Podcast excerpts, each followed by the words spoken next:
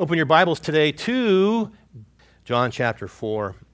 For those of you who have studied the Gospels over the years, you probably noticed that Jesus did not necessarily uh, comply with the standards of his own culture, even if those standards were traditionally Jewish or even uh, religious in nature.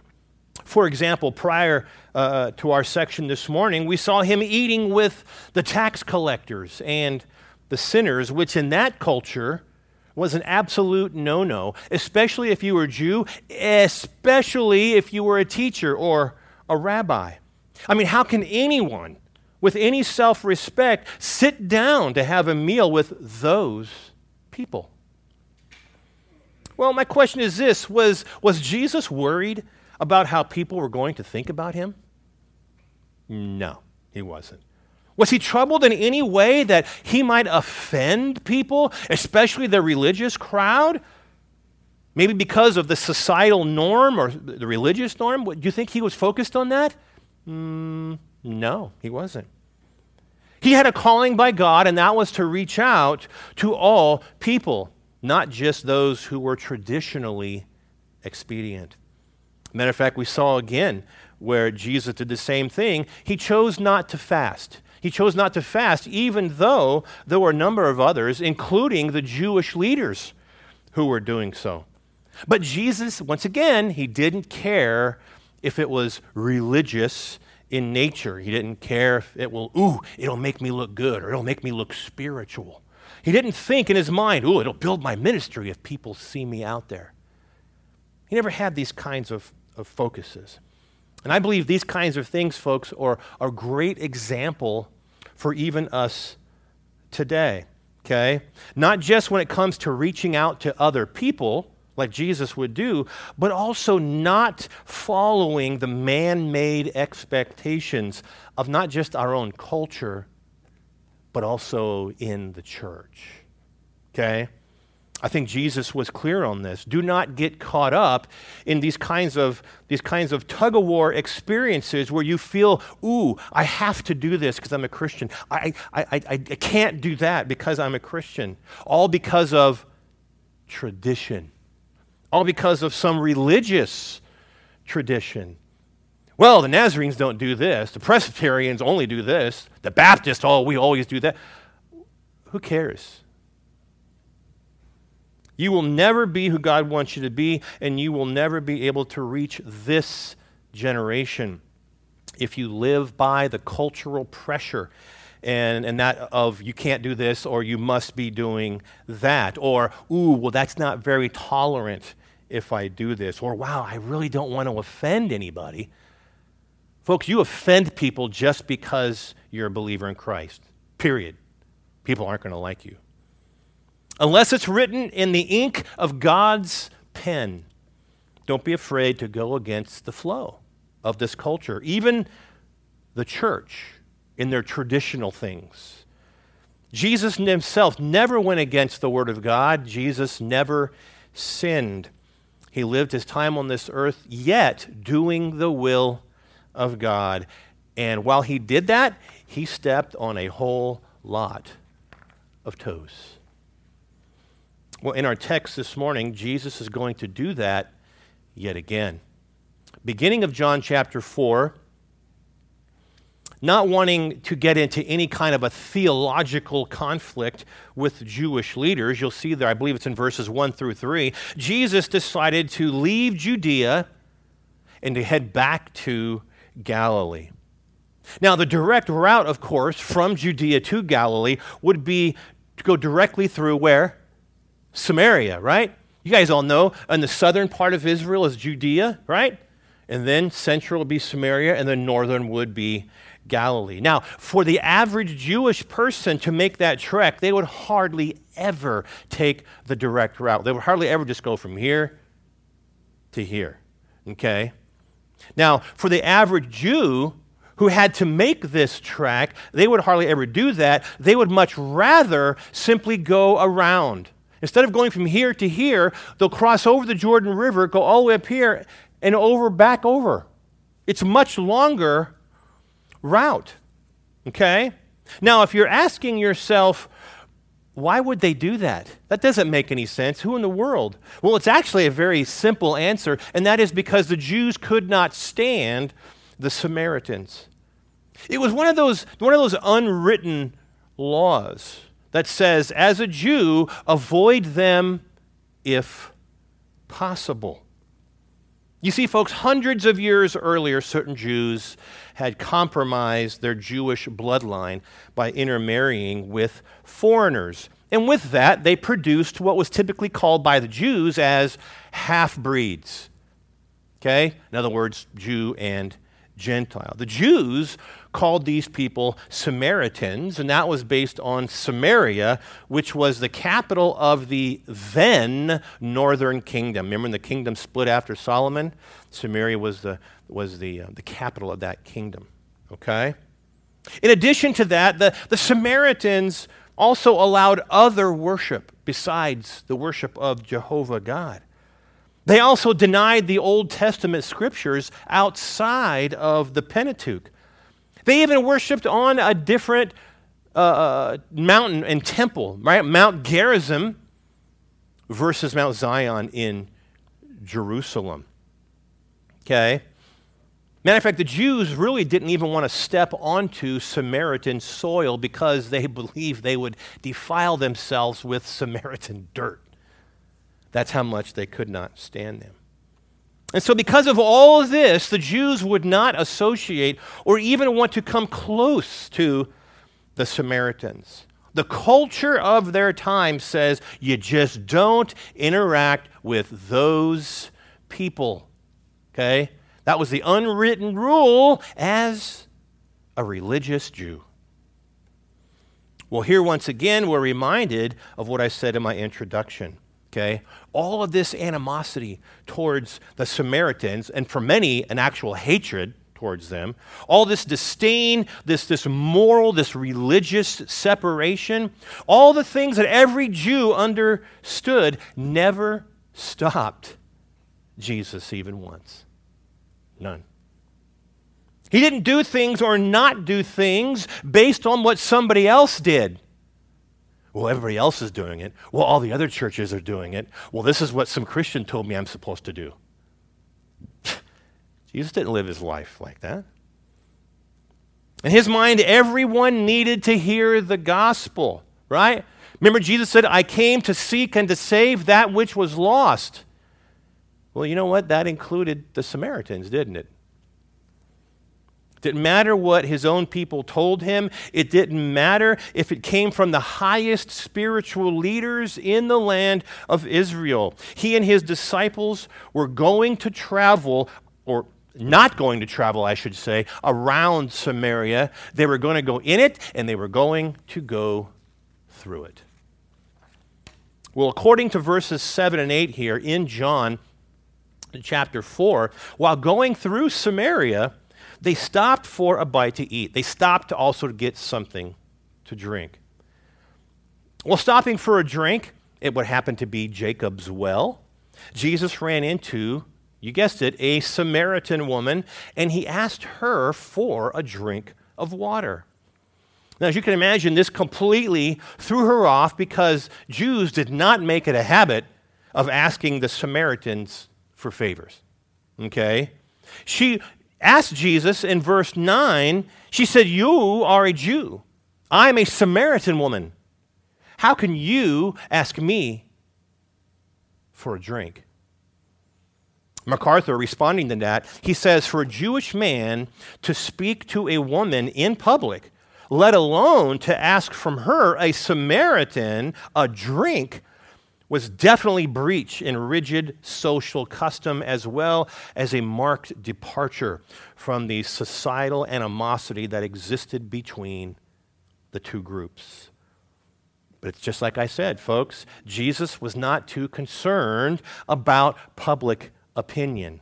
He wasn't concerned about what the societal norm was. He's concerned about the people. At this point, a woman, her salvation. Didn't care what the religious leaders had to say.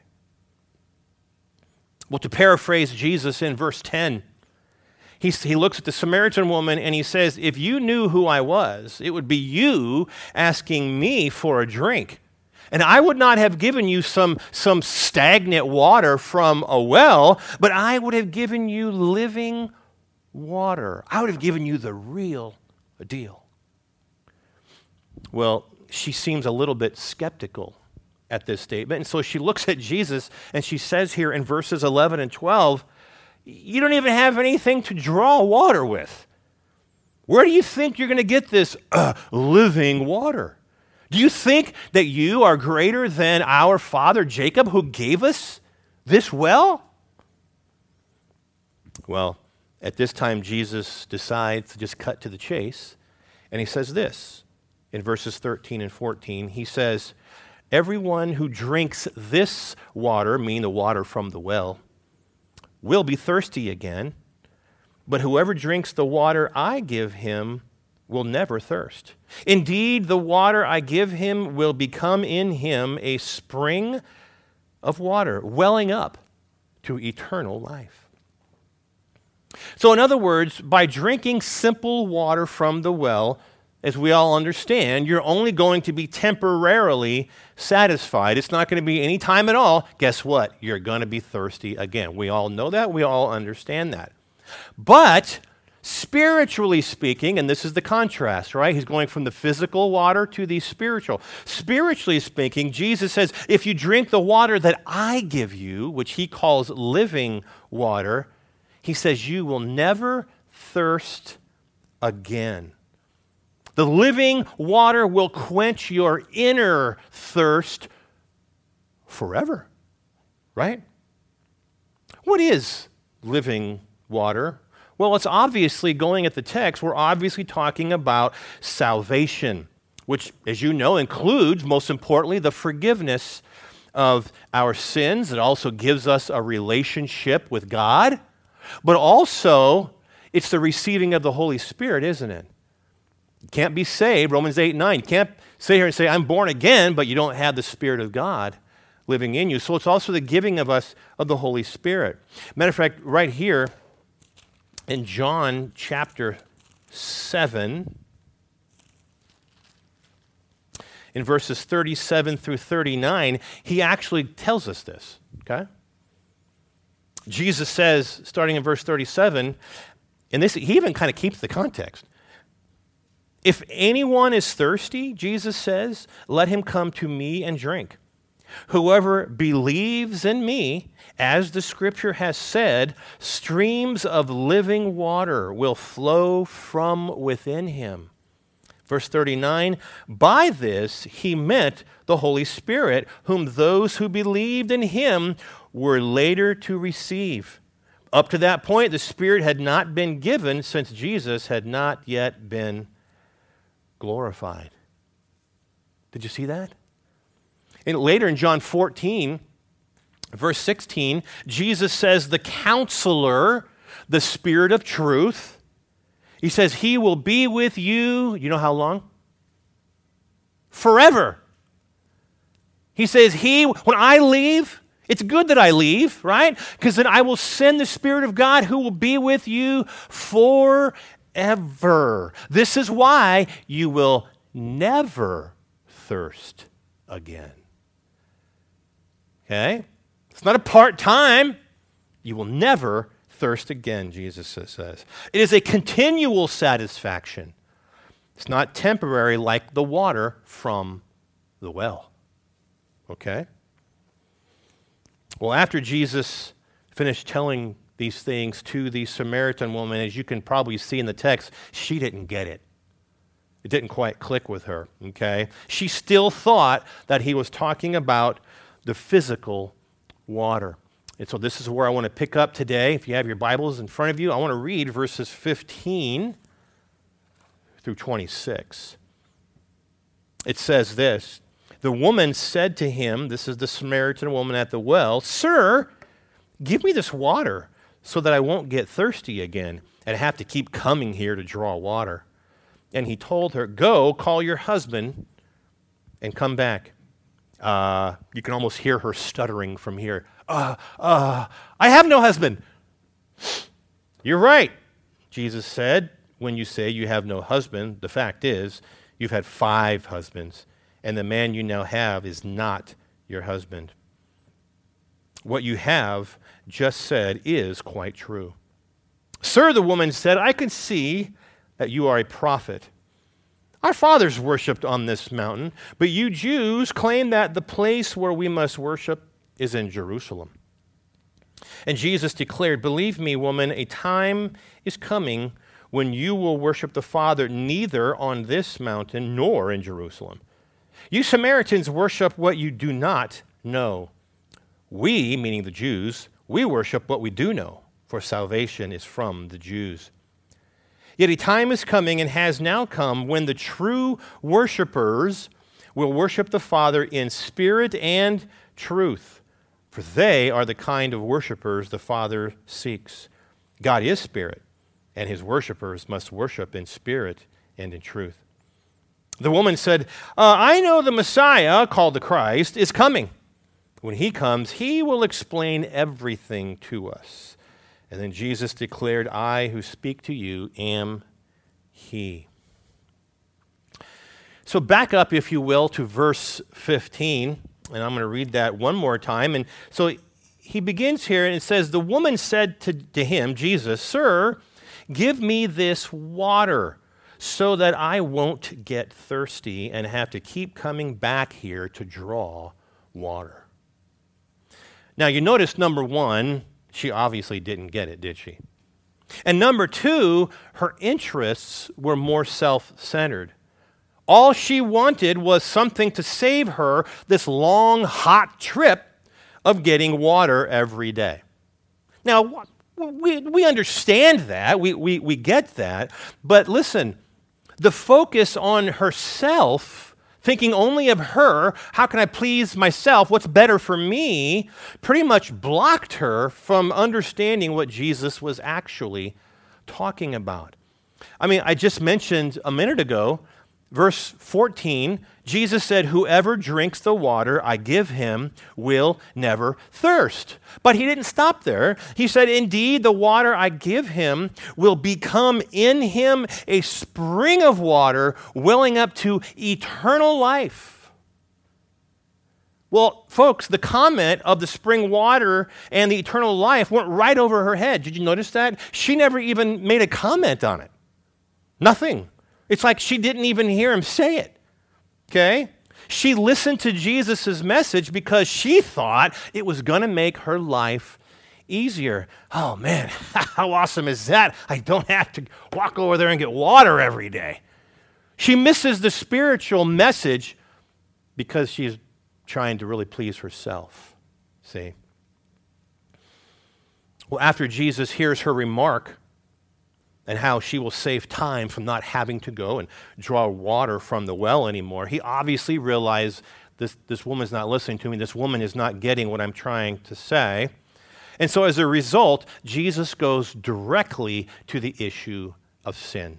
Okay? Look at verses 16 through 18.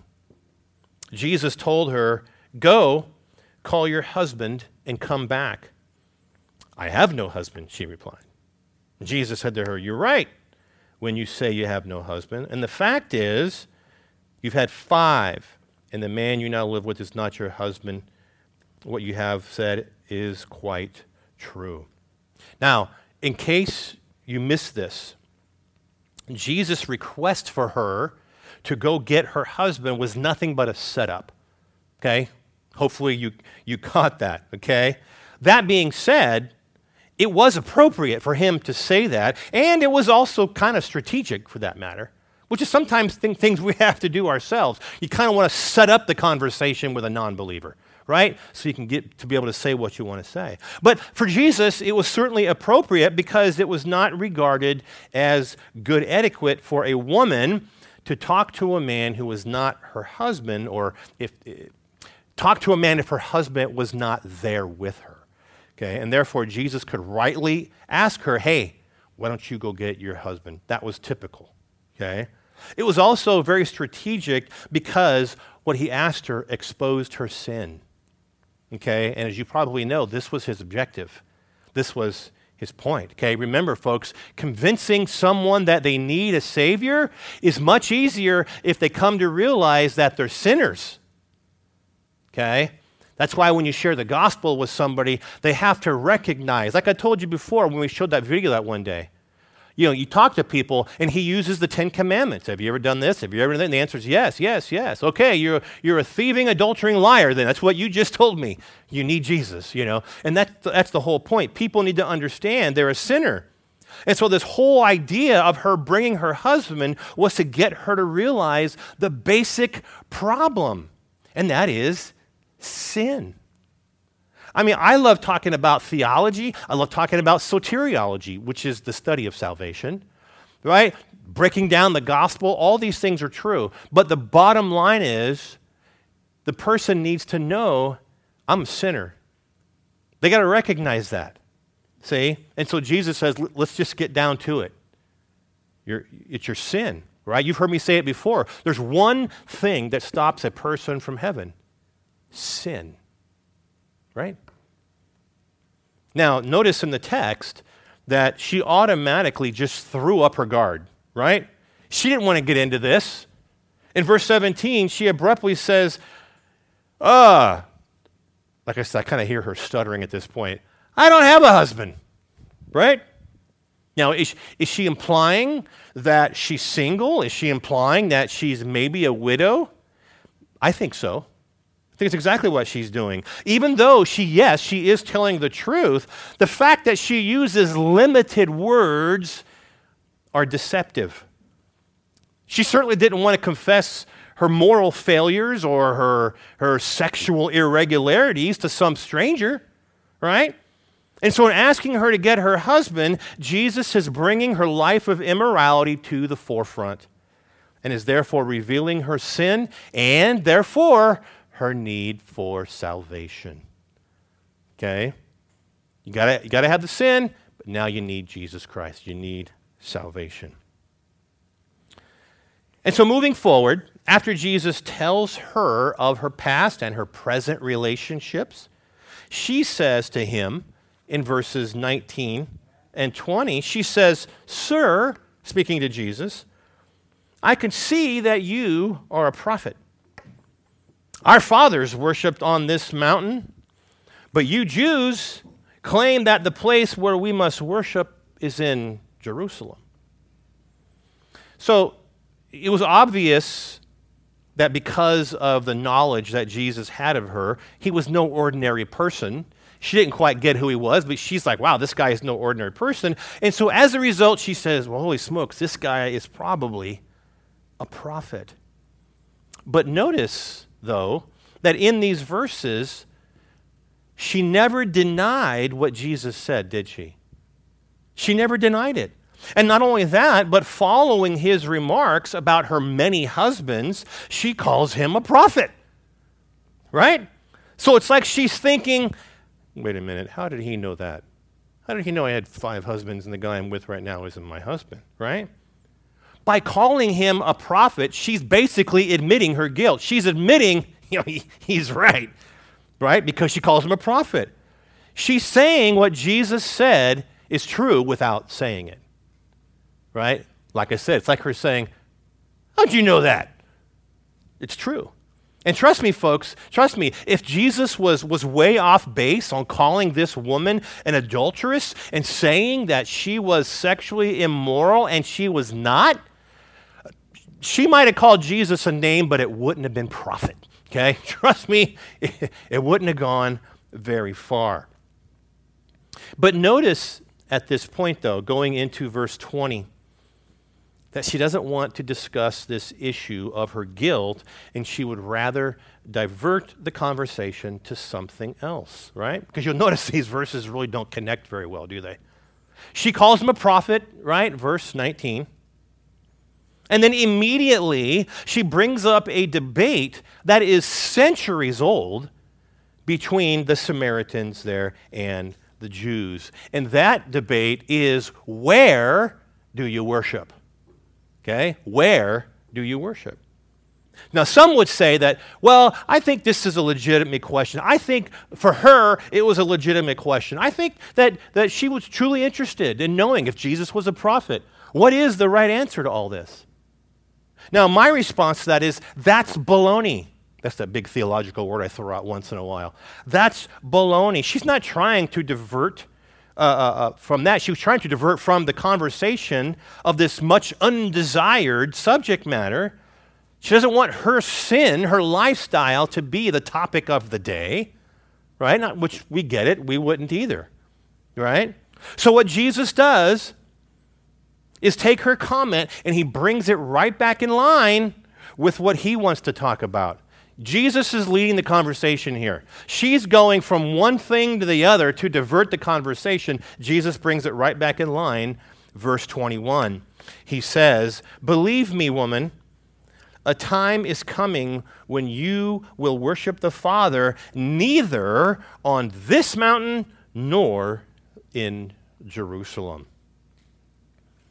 So Jesus, he responds to her comment on where is the right place to worship by, by basically saying, well, you know what, woman, pretty soon it really ain't going to matter.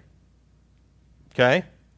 What I have to tell you is much more important than mere location. And that's the key. Remember that, folks. Jesus is saying, What I'm going to tell you is so much more important than location. Okay? And here's the connection because he then says, A time is coming. Okay? When he says that, he's pointing towards his death. And when that happens, Jesus is going to introduce a new phase of worship. What do I mean by that? Because now we're going to be entering the church age, right? Jesus dies, he rises from the grave, he ascends to the Father.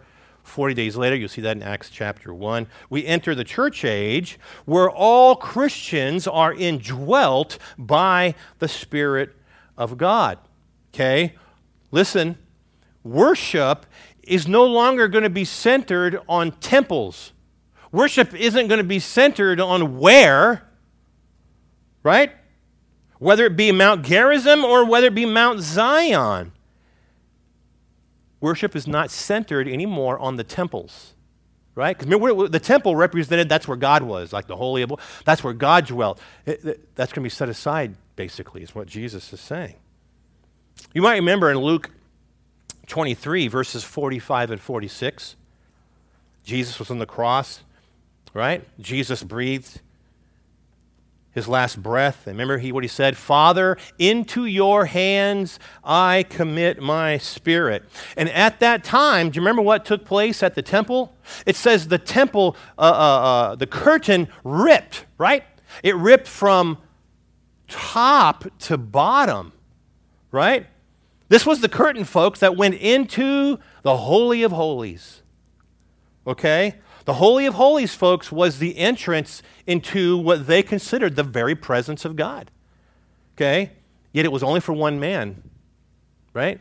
Only one man can go into the Holy of Holies, and that was the high priest. So there's two things here. Number one, the fact that this curtain was torn from top to bottom is certainly uh, proof that God is the one who tore it. God is the one who ripped that curtain. But secondly, God was showing that the way of access into God's presence was now available for who? Everyone. Was for everyone, not simply an Old Testament priest, right? I mean, the Bible says there's only one mediator between man and God, and that is the man, Christ Jesus. Through Jesus Christ, we're there. We come before God. We can boldly come before the throne of grace. We have direct access to God. We don't have to go to a temple. He's saying, and we're certainly not going to have to go through a priest. It's not going to happen. Jesus says things are going to change. So Jesus starts this verse by, by, by uh, verse 22. Actually, let's go ahead and read that one. Let me back up here a second. Verse 22. You Samaritans, he says, worship what you do not know. We worship what we do know, for salvation is from the Jews. Well, Jesus is pretty blunt there, right? He just, he just comes right out to this Samaritan woman and says, You guys don't even know who you worship anyway. Right? She's talking about, hey, where we worship. Where? And Jesus said, That's not going to make a difference in a short time period. It's not where you worship. Say. So Jesus says, You guys don't even know who you worship anyway. So he's, he's ultimately telling her that their religion is confused, their religion is in error. Okay? Remember, I stated this early on. The only part of the Old Testament that the Samaritan Jews was the Pentateuch, the first five books. That was it. Okay? They rejected the prophets, they rejected the Psalms, and so they cut themselves off from a fuller knowledge of who God was. Okay? They were ignorant, if you will, of the larger revelation about who God was. They were worshiping, if you will, someone they knew very little about. They worshiped a God they really didn't know a whole lot about. Sadly, that's what we see today in our society as well. But on behalf of the Jews, though, Jesus says, We worship what we do know, for salvation is from the Jews. As you know, the Jews had the full revelation from God, didn't they? They had the entire plan at their fingertips. They knew the God of Scripture. Now, even though a majority of them rejected the Christ, right? No matter how unworthy they had proven themselves to be, the Messiah, God's Son, was a Jew. Even though they failed him, they, they, they sinned against God. They committed, if you will, spiritual adultery. God still said, Everything's coming from you. The one who provided salvation for the world came through Jewish lineage. Israel, as you know, the Jews was the nation that God had chosen. And they had, they had great privileges. I'm going to read this again. You know, I've read this uh, for the last couple of weeks all because of our text in Romans, but it's actually going to come back again right here. You should know this by now. What did God say in Romans chapter 9 about Israel, about their privileges? He said, Theirs, meaning Israel, is the adoption as sons, and theirs was the divine glory. The Jews, Israel, had the covenants, they had the receiving of the law. They had the temple worship, the promises. Verse 5 theirs are the patriarchs. And listen, and from them is traced the human ancestry of Christ, the Messiah, whom is God over all, forever praised. Amen. Folks, whether she liked it, whether the Samaritan woman liked it or not, God chose the Jews, and through them the Messiah would come. Remember, he looked, looked at her and said, You guys don't even know who you're worshiping anyway. Okay? But it's going to be coming through the Jews. Watch now how Jesus digs deeper with this, this woman by using the term true worshipers. Okay, verses 23 and 24. I believe you ladies looked at this a little bit in your Wednesday night study. Verses 23 and 24 says, Yet, Jesus says, Yet a time is coming and has now come when the true worshipers will worship the Father in spirit and truth, for they are the kind of worshipers the Father seeks. God is spirit, and his worshipers must worship in spirit and in truth. So when Jesus starts off this verse with a time has come, I'm sorry, a time is coming, and has now come. And then you'll notice he talks about change. Well, that means what is there now is inadequate. That means what is there now is not sufficient. Okay? That's why he says that. This means that what he's going to tell them is that, you know what? There's going to be a new way, a better way, a more desirable way. And according to this verse, it is to worship God in spirit and in truth. Okay? Which means, obviously, if that's different, that's a new way, that means what they're doing now is obviously not good. Okay? Now, when defining what it means to worship God in spirit and in truth, you always need to remember the context, okay? As you guys know that. This is one of those verses that people can abuse and take out of context and make it mean what they want it to mean. It's to- usually a complete distortion of the truth, but we just want to take it from the text.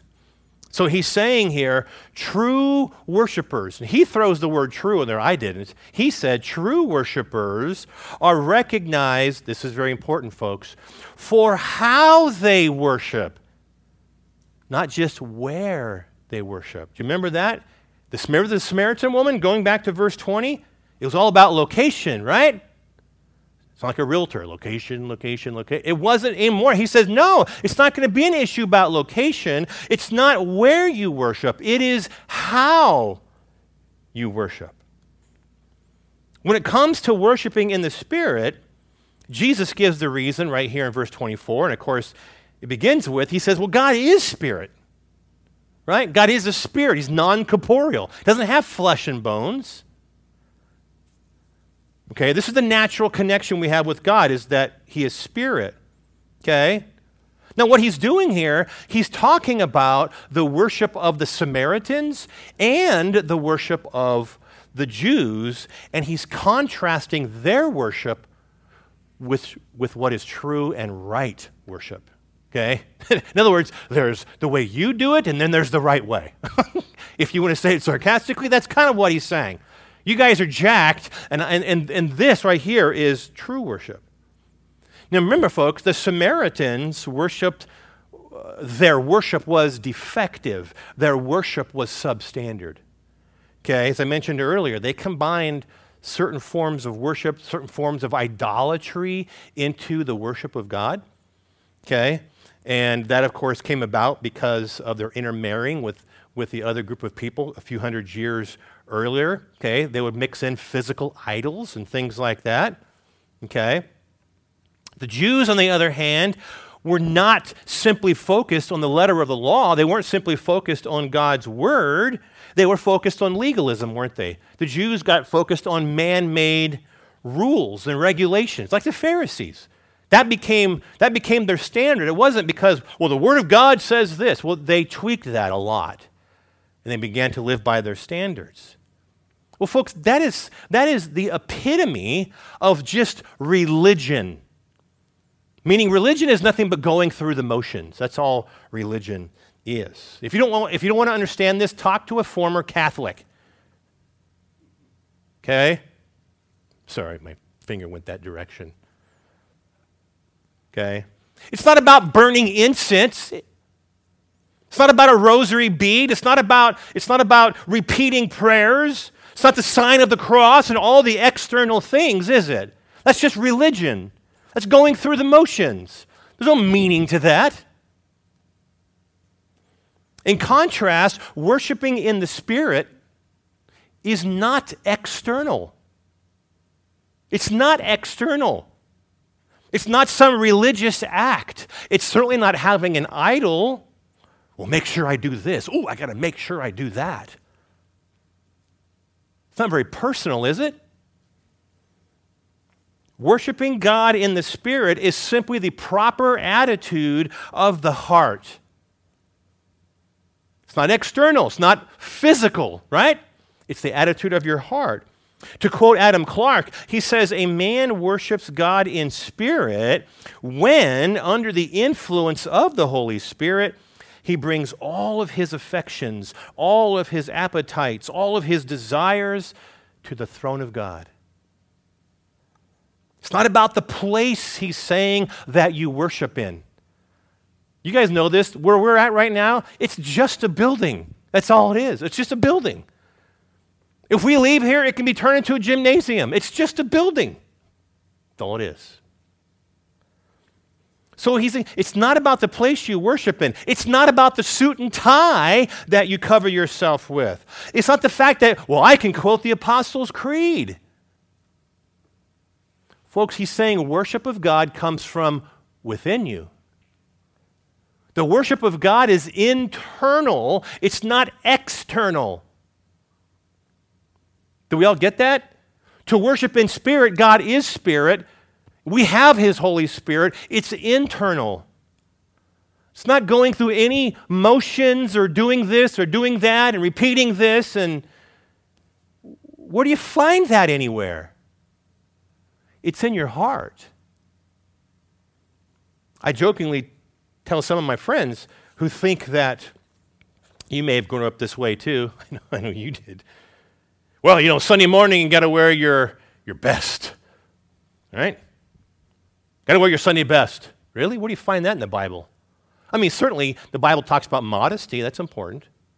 And so I usually look at people and I say, look at, so, so if, if Victor, if Victor comes here in the morning and, and, and he has a heart to worship God, he has a heart to use the gifts God has given him, he wants to give of himself, he wants to praise God for who he is, is God sitting in heaven going, Man, I wish you'd have wore a suit? Of course not. That's ludicrous. Because God looks at his heart and it says, even though he's wearing that lousy football team on his shirt, sorry, I had to throw that in there. That he says, Victor came here to worship me, to praise me, to serve me, to help others, to give of himself, his time, his talents, his treasures, because that's what he wants, his internal, not look at the suit and tie. But yet, how many times do we see, and I'm not ripping on people who wear suits and ties. I'm just saying, let's just put it this way suits and ties can cover a multitude of sins. because when you see that on, sometimes that person, in, in, our culture today, that person can be living in total sin, but, but look at him, he's ready for church. Is he? What's going on here? Because that's, that's worship. That's worshiping God, is inside, it's in the spirit, right? From there, what does it mean to worship in truth? Well, very simply, John chapter 17, verse 17, Jesus prays to the Father, and he says, Sanctify them, right? Set them apart, make them holy by your truth. Your word is truth. Make them holy, sanctify them by your word, is what he says. So, what does it mean to worship God in truth? Going back to our context, remember that? Because you can use Jesus is the truth, and he is. You can use all kinds of words for truth. But to go back to the perimeters here, it's, it's, it's what is already written in the Word of God. Do not go beyond the truth. Don't go beyond the truth because the truth is what's written in the Word of God. Don't add to the truth.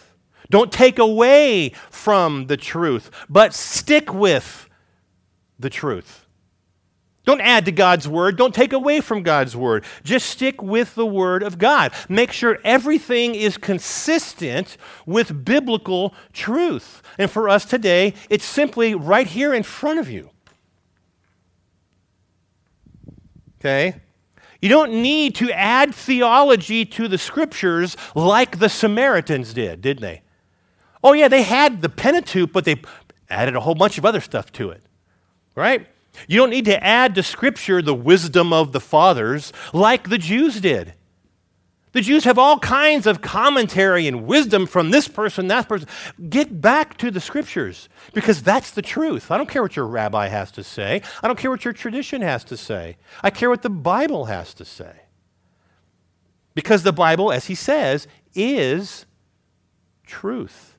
So, contextually, right, as we're here today, it's not about where, it's about how you worship, right? It's what's going on in here, not something external that I have to go through. And then, as far as truth, it's here. We don't need something else. Okay? If you have a church constitution, which we do, that gets superseded if we're wrong, it gets superseded by God's word. If you have the Baptist confession or uh, the, the, the Presbyterian whatever, doesn't matter. What does the Bible say? Because it is truth. We worship by truth. See? William Hendriksen boils it all down and he says, worshiping in spirit and truth can only mean A, rendering such homage to God that the entire heart enters into the act of worship. And B, doing this is in full harmony with the truth of God revealed in His Word. Okay? Sola Scriptura. Sola Scriptura. All this, folks, is a contrast that Jesus wants the Samaritan woman to see. It's a contrast. She sees one thing, she knows one thing, she worships one way, she thinks one way. He's saying, Let me show you something a little bit different. He wants her to see this contrast. Here is the faulty worship that you guys do. And here is what true worshipers do, he says, right? In closing, let's read verses 25 and 26. It says, The woman said, Well, I know, she tells Jesus, I know that the Messiah is coming. When he comes, oh, he, he's going to explain everything to us. And then Jesus declared, I who speak to you am he. Still unable to fully comprehend what Jesus is telling her, she basically says, Hey, you know what? When the Messiah comes, I'm just going to talk it all over with him. Thanks for sharing. Appreciate your input. But I'm going to, you know, I, I want to talk with him. Okay? So she was still confused. She did express her hope in the coming Messiah. So they, like the Jews, did believe the Messiah was going to come. Okay? And she's saying, well, he's going to clarify all these things. Okay? She, in other words, she certainly didn't stand there and go, You're right. It didn't happen, but she's confused. So Jesus then declares something that he typically avoided with the Jews. And you know why? Because of all the political implications. And what did he do? He looked at her and he said, I am the Messiah. I am the one that you should be listening to. He didn't do that with the Jews because all hell would have broke loose which it did eventually, as you know. So, those words, can you imagine? Those words must have rocked her to the core. The man who just a few minutes ago stopped by and says, Hey, would you mind getting me a cup of water? is now talking to me and saying things that I've, I, there's no way he could have ever known, and says that he is the long awaited Messiah. If you read verses 28 and 29, listen to what it says. It says, Then leaving her water jar, the woman went back to the town, and she said to the people, Come, see a man who told me everything I ever did. Could this be the Christ? And then in verse 39, many of the Samaritans from that town believed in him because of the woman's testimony. He told me everything I ever did. And then one more, verse 42. They said to the woman, We no longer believe just because of what you said. Now we have heard for ourselves, and we know that this man really is the Savior of the world. I go back to how I started. Folks, listen. And there's a lot we can talk about, I know. All of this would have never, ever happened if Jesus would have simply gone along with the normal religious sentiments of the day. Okay? He, like everyone else, which included the spiritual leaders, would have simply crossed the Jordan, shot up, crossed the Jordan again, and went right into Galilee. Because that's what Jews do. That's what even the spiritual leaders say you must do.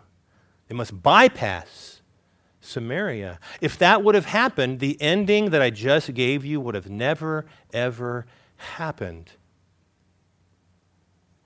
Folks, we must be able to discern the difference between the truth of God's Word and man made rules that are treated as if they are God's word.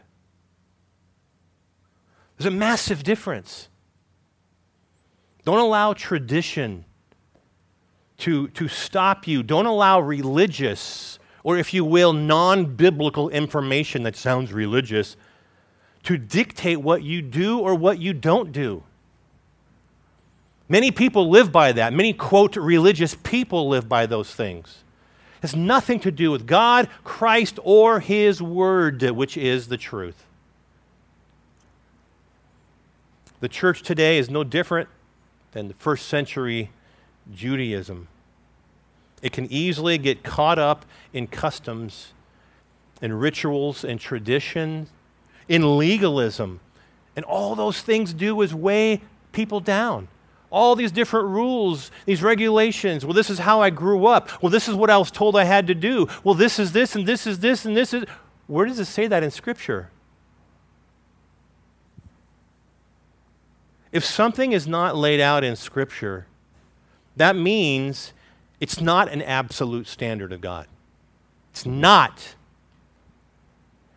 Be wise and listen, do not allow religion to get in the way of your Christianity. Do you grasp that? Don't allow religion to get in the way of your Christianity. Be a true worshiper, not a religious zealot. Let's pray.